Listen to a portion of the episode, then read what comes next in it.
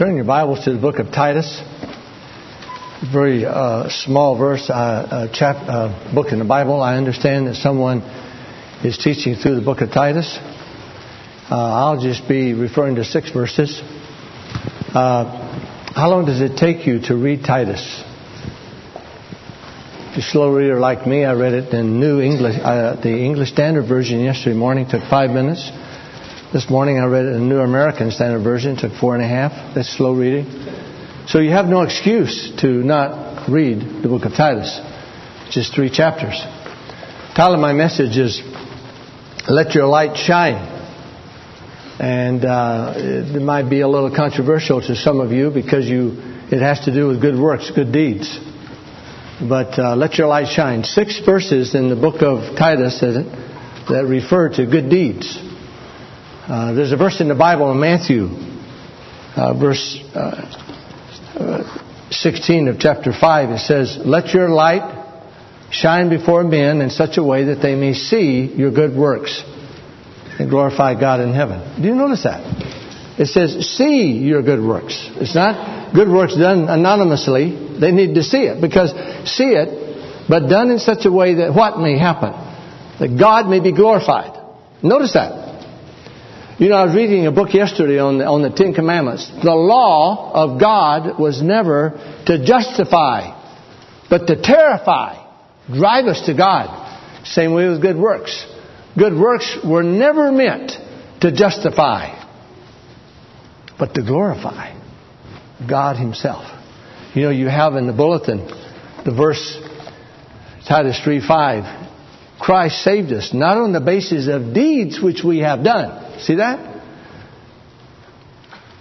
Done, even done in righteousness, but according to his mercy by the renewing of, by the washing of regeneration and renewing of the Holy Spirit. We're not saved by good works, but we're saved unto good works. I like uh, the verse in Revelation that says, verse 13 of chapter 14, deeds which follow after. Do your deeds follow after you? What kind of deeds do you have? What, what are you known for? Uh, your personality, your, your good looks. Uh, are, you, are you known for something that follows after? He is a good person. That lady was good person. Because of the life that we live, which even though people saw, but they were done in such a way that they glorify God in heaven. What deeds follow after you? Acts 10:38 says Jesus went about doing good. You know the difference with Jesus and us is most of us just go about. Jesus went about what? Doing good. I like the verse uh, 8 and 10 of uh, 8 to 10 of Ephesians chapter 2. For by grace you have been saved how? Through faith and that not of yourselves. It is a gift of God, not as a result of works that anyone should boast. And then there's this phrase For we are His workmanship, created in Christ Jesus for what? For good works. Isn't that interesting? You're created in Christ Jesus as to do something, to be a good person, to live a life that's good a life that, that shines somehow that Christ may be magnified. Created in Christ Jesus for good works, which God prepared beforehand that we should walk in them. So let me ask you, if you're not living a life of good works, you're not living according to the will of God. Notice that? That's what it says. God prepared beforehand good works that you should walk in them. That something about you should be, uh, be a light. Doesn't bring glory to you, but there's something there that brings glory to God Himself. Now, Titus is a very practical book. Paul wrote to Titus to give him instructions on how to appoint elders and, and, instruct people in the church and how to, how to live a life that, that brings glory to God. And there's six verses in Titus that, that use the phrase good deeds, good works. English Standard Version says good works, and New American says good deeds. We'll use good deeds today. So let's look at these six verses today. Number one, Titus 1.16. Titus 1.16, it says, uses the phrase, this is a negative phrase. It says, worthless of any good deed. There's nothing like being called worthless, is there? You're no account. You'll never amount to anything. You know, I had a father and relatives that used to say that about me. It kind of, kind of degrading and depressing and and uh, discouraging. Something you're you're never amount to anything. You're you're of no worth. But let me, as bad as that is, let me ask you something. When you stand before Christ, and He says to you, Depart from me, you did nothing of worth. That's Matthew 25. Depart from me, you did nothing of worth. Well, what is this worth? You did not feed me. You did not give me to drink. You did not care for me. You did not clothe me, and you did not visit me in prison. Isn't that interesting, folks? Depart from me, you did nothing of worth. The whole, the whole verse is this, verse 16. They profess to know God, but by their deeds they deny Him, being detestable and disobedient and worthless of any good deed. Paul not only condemns their false teaching, their false doctrine, but also their activities. Both sound doctrine and action in accordance with a changed life are necessary for Christians. So, what kind of life are you living? What kind of life do you live? Is it, is it the life of sweet smelling savor of Christ when you're around? People somehow are drawn to a, of a, of a not a physical, not a physical scent, a smell, but a, but a, but a, a fragrance that, that, that Christ is here. It's not, you know, you don't, you go to a Korean restaurant and you smell like kimchi for a week. You know, you, You eat sauerkraut, uh, you, smell like sauerkraut and you've never been to Germany. You know, you, you, you, you, your life is like sour milk. It's kind of, people want to be away from it. Or is there something about you because your light is shining that, that, that draw you to the, to the Savior? That draw you to the Savior. Number one. Number two. Titus 2, verse 7. Second uh, use of the word good deeds is example. Titus 2 7. In all things, show yourself to be an example of good deeds with purity and doctrine. Now, another word for example is a model. You know, a model of a model of good works. You know, you see models today, and they're supposed to model something. Uh, their clothes, they don't wear very many clothes. It seems like it and the faces are always sad or rough or something. You know, that's kind of the modern day trend way you look. But what do, when people see our life or around us with our actions, do they model? Do they model good works? Let me give an example. Jesus said in John 13, 15, he said, For I gave you an example that you should also do as I did to you. What was that in relation to? Jesus had just done what? Washed the disciples' feet. There's a phrase in uh, Romans that says, associate with the lowly. In other words, wash feet, uh, associate with the lowly. Is there anything in your life where people can point to you and say, you care for the, for the lowest of the low, for the, for the, for the dirty jobs, for those uh, activities that no one else wants to do, but they have to be done would do follow the steps of Jesus? Do as I have done to you. When's the last time you've done a dirty job? Wash somebody's feet? Done something that no one else is doing because you can't wear your suit while you're doing it? Or you can't wear your, or you don't smell nice after you get it done? My wife and I were uh, missionaries in the Philippines for quite a few years, and we worked with the poor, you know, street kids and and prostitutes and prisoners. And by the way, we were just in the Philippines. And years ago, when we started work in the, the maximum security prison, I would not go through the main gate. I would not actually go out with the prisoners because they'd kill you. They'd rape you. you, know, it, just, you it was a bad place. 14,000 prisoners. we were just there. I took my wife inside with me with another couple. We went in and had a Bible study with nine men. We were there probably six hours. And we went inside the prison, the room, all over the. There are no guards inside the prison. 14,000 maximum security rapists, murderers inside the prison. We're in there. No guards. They police themselves now.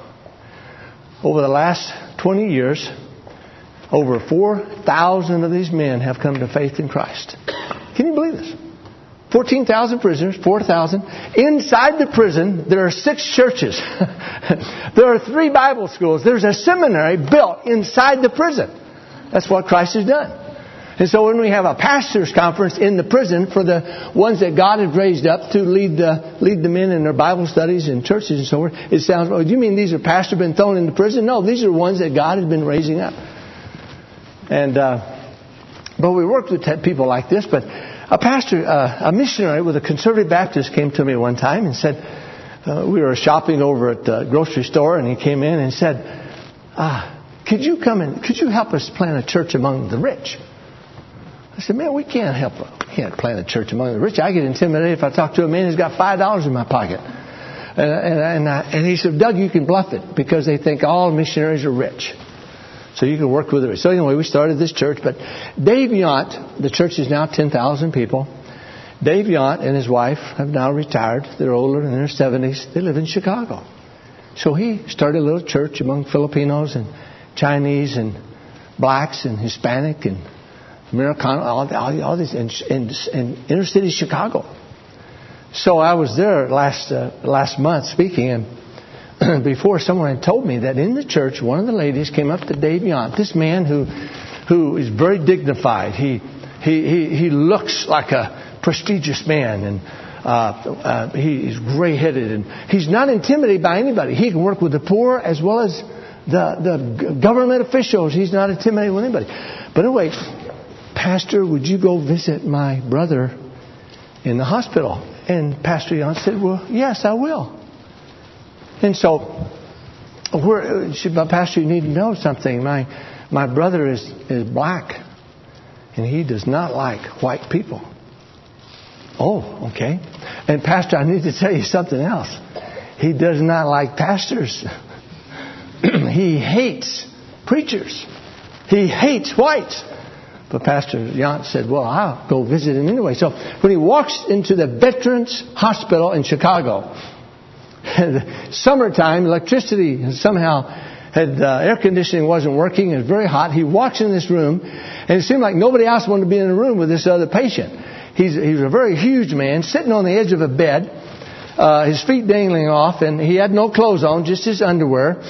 And he's huge. And, and Dave Yount, this prestigious looking well dressed white guy walks into the, the room and with his tie and coat on and everything, and uh, the black began to swear at him, call him all kinds, get out of my room, you white, and he started calling him all these filthy names.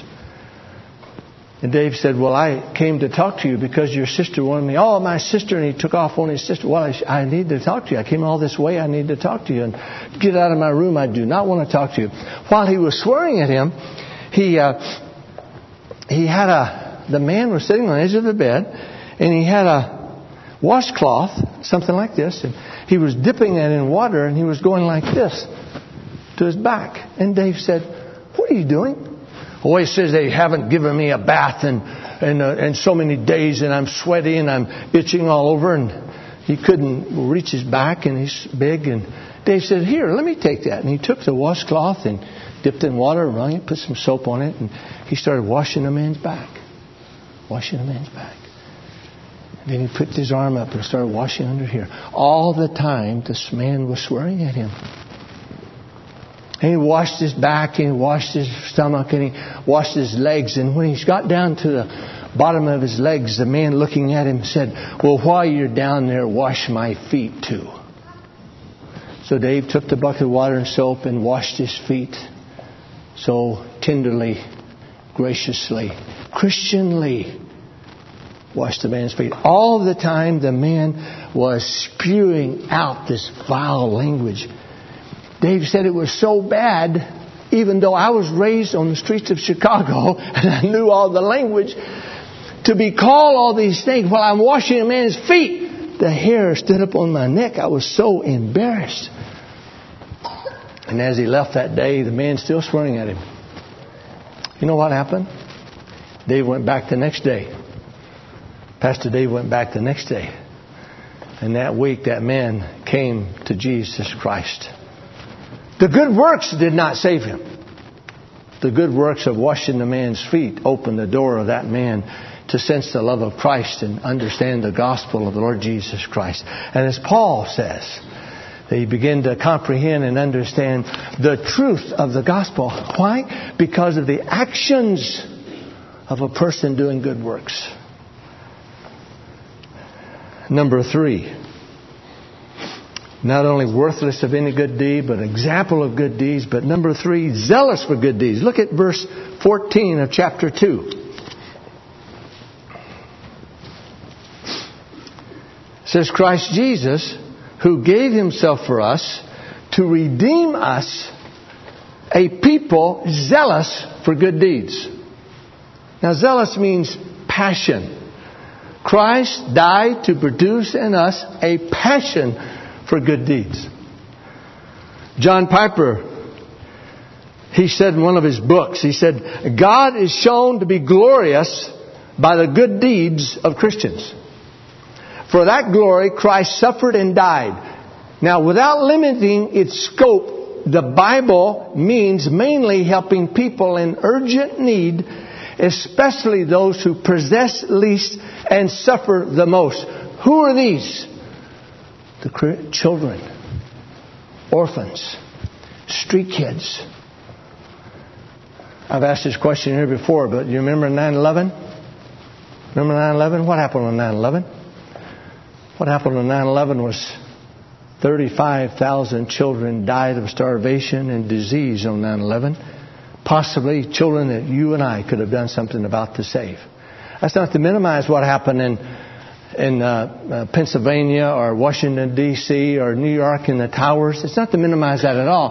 But the day that 4,000 people died in that tragedy, 35,000 children died, starvation and disease.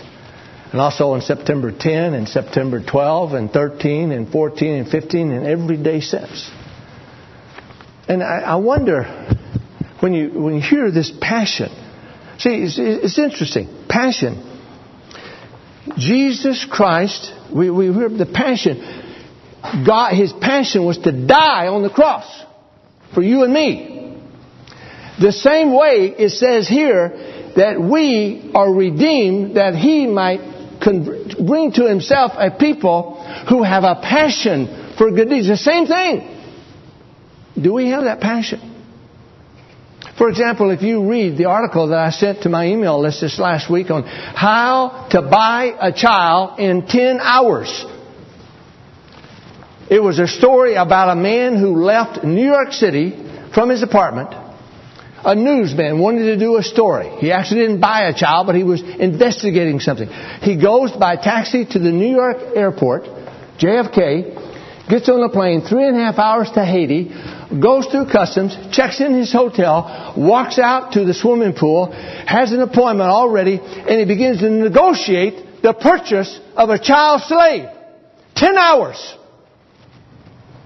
400,000 children have been sold into slavery in the country of Haiti. Now, when you, when you read something like that, hear something like that, I'm wondering if God would somehow stir in somebody's heart a passion to do something about that. A passion. God, I will not sleep until I, by your grace, do something about it. God, I will die to do something about that, even if I can only rescue one little black child that nobody cares about. The lowest of the low. God, I will give the rest of my life to see that that's done. Praise God for these 25 that people from our church that are going from going out to work with some of these kids that nobody cares about. The world's given up on. The family. People who have a passion to do something about that for the glory of God. People read about the 160 million children living on the streets of the world, the 143 million orphans throughout the world, the 10 million age orphans in Africa. And we'll say, God, I want to do something about that. I may be very limited in my ability and background and education, but God, would you use me to do something about that? You may not even like kids. What's that got to do with it? God, would you use me to do something? A passion. A passion. This is summertime. We have ice cream trucks go around selling ice cream in the neighborhoods. In our church, there's a, we have these uh, baby bottles from Life Choices, you know, this uh, Christian ministry to young girls who are pregnant and encouraging them to keep their baby and and you have these baby bottles, and all the families take these baby bottles, put money in them, and save them and bring them back. And have you done that in your church? You haven't? Oh, come on, Joe, you've got it. Well, we have these ba- we have these baby bottles, and the the money families were saving the money, and, and money got up to the top, and all of a sudden, this man noticed the money started going down. And so he called his two little girls. He said, "Hey, what, do you know anything? Do you know what's happening to the money? Oh, well, Daddy, uh, the ice cream truck has been going by, and uh, and we wanted some ice cream, so we took the money out and bought ice cream. And the father said, "That's not your money. That money belongs to the babies." And the little girls looked at their dad and said, "Who cares about babies? We want ice cream." It's a terrible illustration, but I'm wondering if that talks to us. We say, who care about these kids in Haiti? Who cares about the babies? We want our satisfaction. I don't feel comfortable working with kids. You know, I, I have a life to live. I have plans, uh, other plans. You know, who, who cares about babies? We may never say that, but our actions depict it, don't they? Who cares about the babies. We want our ice cream. Number four, worthless of any good deed, example, zealous. But number four, Titus 3.1, ready for good deeds. To be ready for every good deed. To say, you know, you get up in the morning, most of us don't feel like saying anything, but when you get up in the morning and say, God, what would you have me to do today? You know, I am it's like you watch the Olympics, and you know, these guys on the start, they don't just kind of mosey out and kind of look around and come up to the line and just wait. To, wait I wonder if you're going to shoot the gun pretty soon. We're going to run down. No, they get ready. They're ready. They're ready for any good deed. Are you ready? Do you, do you actually say that? Do you actually say that? You know, I'm just, I'm just, I can hardly wait for something to happen today so I can do something for the glory of God. It's almost like that. Are you, are you, are you the kind of person that's built into your life some measure of maturity that when problems and difficulties come in your life, and you see it not necessarily to you, but around you, you're ready to do something about it for the glory of God? James what? James 4 says, he that knows the right thing to do and does not do it, to what? To him it is sin. In other words, you, are ready. You see something. You see a, a, a, girl that nobody's paying attention to in the classroom. She's, she's kind of, you know, she's not the kind of person you really she's, want to be around. But you do something to befriend her.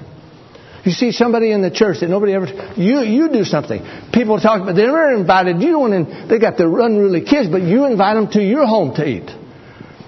At, at the grocery store, somebody's arguing about something. You go up and say, May I help?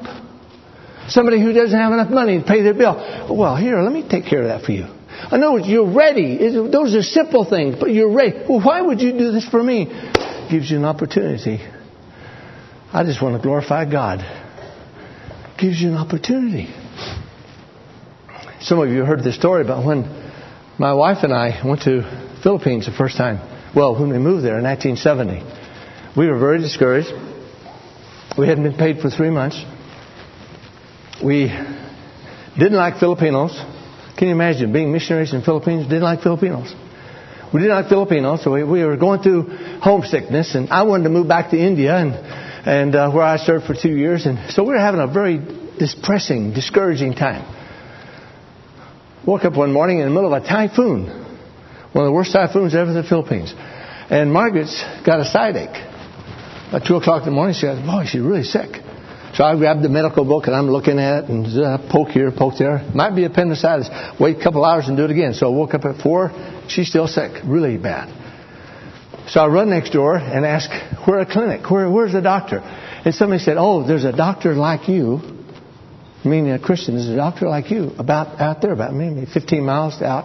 A little place called Malawan Luwan, little little village. There. So I boarded their little motorcycle and a little scooter, and Margaret gets on the back, and here she's got appendicitis, and she gets on the back of this motor scooter, and and uh, rain's coming down. She's holding an umbrella, and it's still dark, and I'm trying to miss all the potholes going down this road to find Malawanlawan. We get there about 4:30 in the morning, still dark. See a man trying to pull his oxen into safety, and I said, I said, sir, is, where's the doctor? Oh, over there in that place, a little little house there, and I walked over and knocked on the door. 4.30 in the morning. Do you like to get a knock on your door at 4.30 in the morning? Knocked on the door and the door opens. I look in. I didn't see anything. Then I looked down like this and there he was. And Dr. Santiago. You know what he said to me? 4.30 in the morning. Banging on the door. He says, may I help you? Is there something I can do for you? I mean, this man got up ready. I mean, he's being disturbed, but he's ready to help someone. May I help you? And I said, Doctor, I said, my wife is ill, and oh, let me take. He takes her and puts her down. And he gives her examination. He said, I need to operate now. So we put her on a, you know, cleaned off this kind of a dining room table and put her on the table. And, and uh, he's so short, he had to stand on a box to reach her, and, and I held a lantern, and he gave her a spinal, and got one of his little assistants to come and help him, and he operated on her and saved her life. Saved her. You know, when we left in five days, I, I observed this man. How he loved the poor and helped people and and didn't charge anybody, all this stuff. And I remember saying to him, the Dr. Santiago, I have no money. I didn't. You know, usually when we say that, we still got 10 bucks or 30 or 100 or something. I had nothing. We had not one dollar. I said, Doctor, I have no money to pay for you. I can give you my ring, give you my glasses, give you the gold out of my false teeth, but, but I have no money. You know, he takes me by the hand and says, You know, Doug, he said, God brought you to the Philippines to serve our people. I can serve you. I can serve you. Do you know, when we left that place, we went very discouraged. When we left that place, we were in love with the Philippines. We were in love with the people there. We were in love with God changed our whole life, a future, future ministry in the Philippines. Well, I don't know how many thousand who have come to the come to the Lord in saving faith, not through us, but through our, the ministry. Street kids and prostitutes and the rich and the poor. Why? Because of that one little Filipino man, barely four foot tall, who reached out and said, May I help you? He was ready. You know, you can change the you can change the life of, of not only one person but thousands of people just from a simple act of kindness. Simple act. Are you are you ready? Are you ready? Number five, careful to do good deeds. See, some of these overlap, don't they? Don't they overlap? Look at Titus 3.8. I'm, I'm careful. Be careful to engage in good deeds. See, ready. Be, be careful. No, we're, we're, to, we're to be serious about this. You, know, you listen to this sermon today.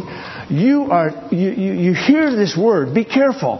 When you walk out the door today, the activities you participate, don't change any of them, but be careful that when you're involved in whatever it might be, you're careful to engage in good deeds. You know, the word I understand, I don't know Greek, but it means to be fully engaged. To be careful, to be fully engaged. Not just here's a dime. Uh, you know, let me put out one chair. You know, you're careful to be fully engaged in a life of good deeds that glorify God. So, what good deeds to the glory of God are you engaged today? I mean, fully engaged. Kindness, generosity, uh, special projects that you're involved in that no one else is doing. You know, you see some skateboarders around. Nobody likes skateboarders. Maybe you should do something about the skateboarders. You see some guys in the store that the way they dress and so forth, you know, everybody's kind of, they're coming down the aisle. Man, everybody go, go down the other aisle. You walk down the aisle when you get to them. How are you? What is your name? And just somehow, you're, you're a group of people or a ministry that nobody else is doing. You do it.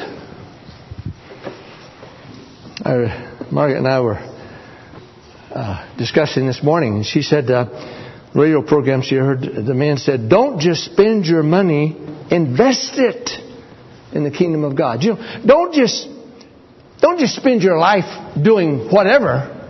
Invest it in the kingdom of God. Invest it.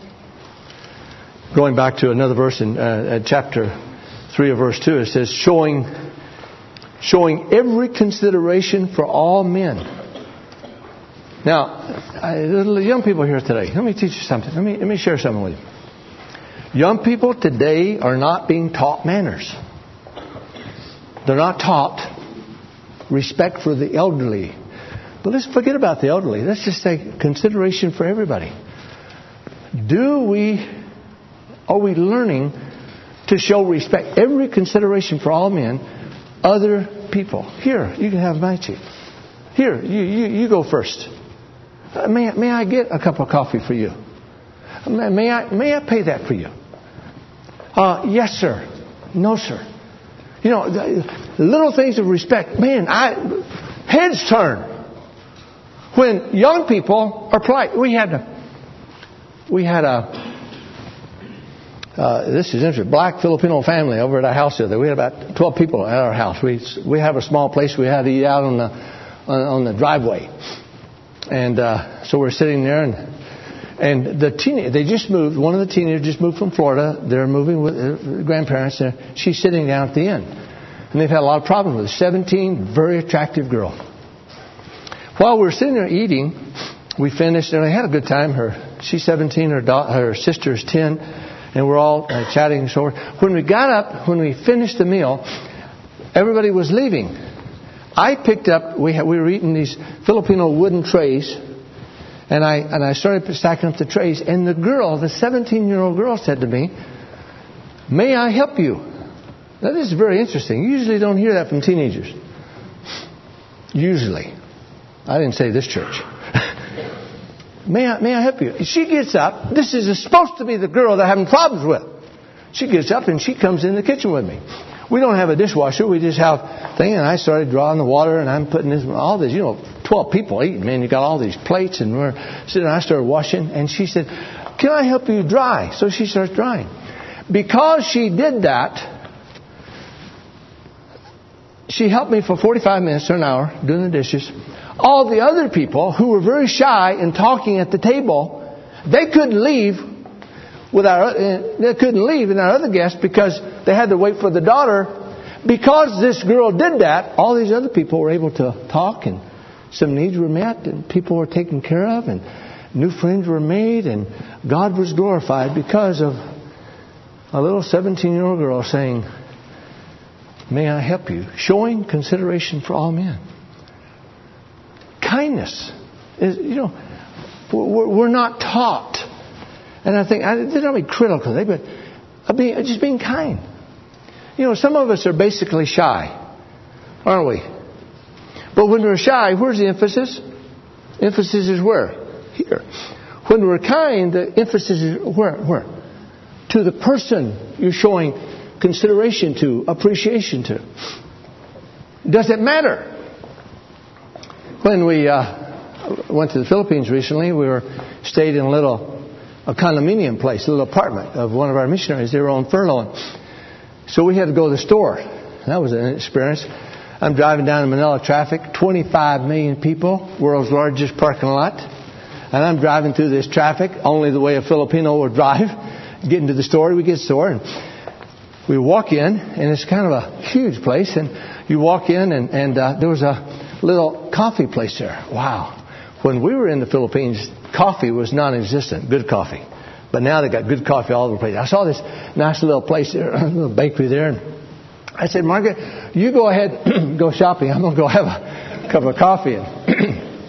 so I walked over, and there are two policemen sitting kind of outside here, not in the little restaurant, but outside.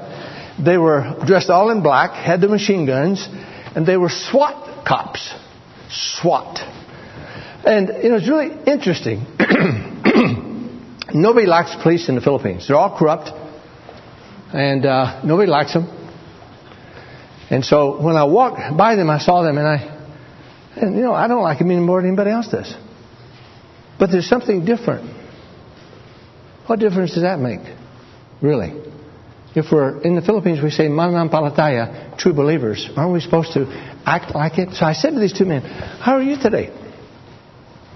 Isn't that uniform all black in this hot sun? Isn't it really hot? What does SWAT mean? Am I supposed to SWAT you? And uh, and we're we're just talking and them if I could use a machine gun because there's a guy in the parking lot I want to take care of, and they were laughing and so forth. And all I did was talk to them. I didn't witness to them. Maybe I should have.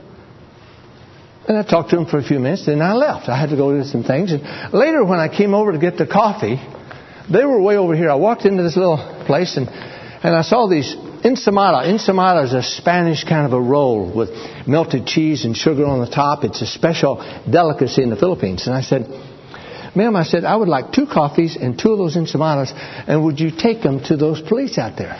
And she said, What? I said, Take these police. She said, Sir, you don't understand. They're police. No, you don't do anything nice for police. And I said, I know they're police, but she said, why would you want to buy them anything? They're police.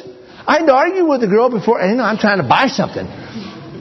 Finally, she agrees to do it. I, I said, when you give them the ensaimada and the coffee, uh, don't tell them who's it from. She said, well, they're going to ask. Well, I said, don't tell them. She said, they're police. I said, listen, you don't have to just say somebody who appreciates police and praying for them. So she went. Reluctantly, she takes this around the corner, takes it over to where they were sitting, gives it to them, and then she comes back. I'm sitting around the corner so nobody can see me. She came to came around the corner. and She says, "They know it was you." now listen. Now listen to this. I said, "Why did they know it was me?" She said, "Because they said someone approached them a few minutes ago and spoke kindly to them. Kindly to them. My. Of all people that should be kind, it should be you and me as Christians. Can you speak kindly to a person today? And lastly, learn to good deeds. Titus 3:14. Titus 3:14 says, learn to engage in good deeds. Uh, the English Standard Version says, learn to devote yourselves to good deeds, to good works. You, you learn. You know, this morning, I trust has been something of learning. I've just given a few examples from my life. It's just ordinary like yours. Just, just but you, you learn from those. So, you know, you say, I'd like to do that. I want to be like her. I see how Pastor Joe does this. I, I want to do that. You know, I, I see how this team is going out to teach vacation Bible school and show a film and, and love these kids for Christ's sake. You know, I want to, you know, I'm scared. I'm really scared. I, I'm afraid I might be afraid. But I want to learn to do what they're doing. I want to learn to uh, approach people and say, May I help you? Even though I may make a mistake, I want to, I want to learn to do that. You know, learning means the humility to learn, isn't it? Those of you who are, I think some of us who are in our 60s and 70s and 80s, the reason why we're so grumpy is because we forgot the task, we forgot the, the emphasis that Christ gives on humility and learning and growing. My father in law, 95, was asked by my nephew in the Philippines, who's here, asked him last Wednesday night at the dinner table, uh, What is your secret of finishing well? And Dad, 95, this godly man said, to grow in grace and the knowledge of Jesus Christ every day. I have so much to learn. Well, that's what this is. To learn to devote yourselves to good works. In spite of what people may think, oh, he's just doing that because he just wants to show how good he is. So what? See, that's why some of us are not doing so. You know, if I if I started coughing, man, I'm looking out for water, and uh, and a brother here said, you know, that, he needs some water. You know, but why don't somebody out there get water? But you look around, nobody else getting him water. Finally, he gets up and goes. You know, he's saying, man, if I get up from the front row, I got to step on these two people. I got to go down the aisle. People say, oh, isn't he so nice? What's he doing that for? Do you show off? so what he does, he just sits there because he doesn't want to be a show off. I'm still choking to death. See, learn to devote. You know, if I start coughing, there should be 120 people jumping up to go get water. Maybe it's just an excuse to leave. but see, you and I need to learn to do good deeds. One of our heroes is Charles Spurgeon. He was a pastor in the 1800s in England, a large church of 5,000. On his 50th birthday, they gave him a birthday party. Had about 2,000 people came to his birthday party. You know how they honored a pastor?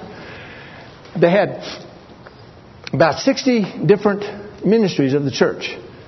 Various ministries, evangelism, discipleship, you know, whatever. And one of the committees was a women's flower committee. And all these committees would give a, a blessing to their pastor by telling him how God has used their ministry to share the gospel of Jesus Christ and bring people to the Savior. With this women's flower committee, the numbers that they had seen come to faith in Christ was huge. You know what the flower committee was? The flower committee was simply a group of women. They weren't really evangelists. They weren't good cooks. They weren't whatever, but they were the Women's Flower Committee, not F L O U R, but F L O W E R. They would meet every Tuesday in the basement of the church, and they would bring flowers. I'll bring all these flowers. And they'd arrange them in bouquets. I don't know where they got the flowers. Maybe they stole them from some garden on the way. They brought all these flowers and arranged them in bouquets. And then they'd divide up in groups of three, three women, and they'd go out with these flowers in the community, and go to shut-ins and people in the hospital and prostitutes and the poor and the rich and lonely, and they would give them these flowers in Jesus' name, invite them to church and tell them about Jesus. And so many of these people that they ministered to came to faith in Christ. You know, are there any flower committees that need to be started in this church? You know, it's not, it's not, not so you have actually a flower, but is there something similar, some ministry that needs to be done that we can learn from these women in, who lived in the 1800s in London? We can learn from that. See, that's what we mean by learning humility to learn. I was telling Pastor Joe, the reason I like a fellowship time when everybody gets up, see, we can. See, I learned from that. You know why I learned from that? Because a lot of people come to church and nobody ever talks to them. And so by having these these these a fellowship time, everybody gets up and how how you doing? What's your name and so forth. And so it it it, it gives the opportunity for that person to be ministered to by others. They may be very inward and, and, and shy and, and hurting, and someone come up to you and, how are you? And I haven't seen you before. And what is your name? And it's good to have you here today. See, we can learn from that. Learn that we might minister to others. Let me close with this. Years ago, uh, Rolly Sabado came to me and Rolly was, uh, while we started that big church with Dave Yount, there was a group of businessmen that met for Chinese businessmen that met. And uh, the, the Bible study leader was, was Campus Crusade for Christ. And, and these were all businessmen, but the businessmen when they started bringing their wife to Bible studies. And so then they started meeting on Sunday. And so out of that, a Christ Commission Fellowship started. I speak, spoke at Christ Commission Fellowship when we were there in, in uh, March, and four services. 4,000 people at each service. That's what that little Bible study has grown to be. Okay? Now, the Bible, the, the church is mainly for the middle and upper class. That's who they're seeking to reach. Nothing wrong with that. That's their target audience. Well, Rowley, coming to church every Sunday in this business complex where the church meets, he's stepping over these little street kids sleeping on the street up in the entryway of the of the church because he came early, and so he's stepping over these kids. And So he came to me and said, "You know, Mr. Nichols, could Action start? You work with street kids. Could you work with these street kids?" I said, "Rowley, I don't see them every Sunday. I don't go to your church. Our people are not there. You're stepping over them. You do something about it." And then Rowley is an, is a professional artist from a happy family. He knows nothing about the poor, nothing about street kids. Well, he goes to, goes to the leader of the church and he said, Could I start a something? Could I do something about these kids? 300 of them. And they said, Oh, no, no, no, no, we don't work with those and so forth. Finally, he begged them and they said, Okay, you can have our building on Sunday afternoon on this one particular date. So he, he brought a bunch of volunteers from the church and he had this man preach. A man preached for 45 minutes in high Tagalog to street kids. It did not go well. And they had the wow music, and the kids were all, you know, wild and so forth. And they could smell the food cooking, and they're all, they almost beat up the preacher. It, it, it was terrible meeting. It was terrible. I got there at the end of the meeting because we were visiting the Philippines. I'm in another church, and I came late, and and uh, it was a one big disaster. Afterwards, I'm in another, I'm speaking that night at 6 at this church, so I was there, and I see Rowley crying. I walked over, put my arm around him, I said, Rowley, what's the matter? And well, oh man, they're going to kick me out of church. I don't know what's going to happen, and, and it, it was terrible. I said, Rowley, do you remember when you wanted to start ministry to the street kids? What did I say to you? What do you mean? I said, You said, How do I start work among street kids? I said, You start. You start. Now, Rolly, what did you learn today? He said, Well, I learned to not have a long speaker. Yeah. What else? I learned to have a person that could kind of relate to these kids. Yeah, let's speak. What else? I won't have any of that wild music that got them all upset. Yeah.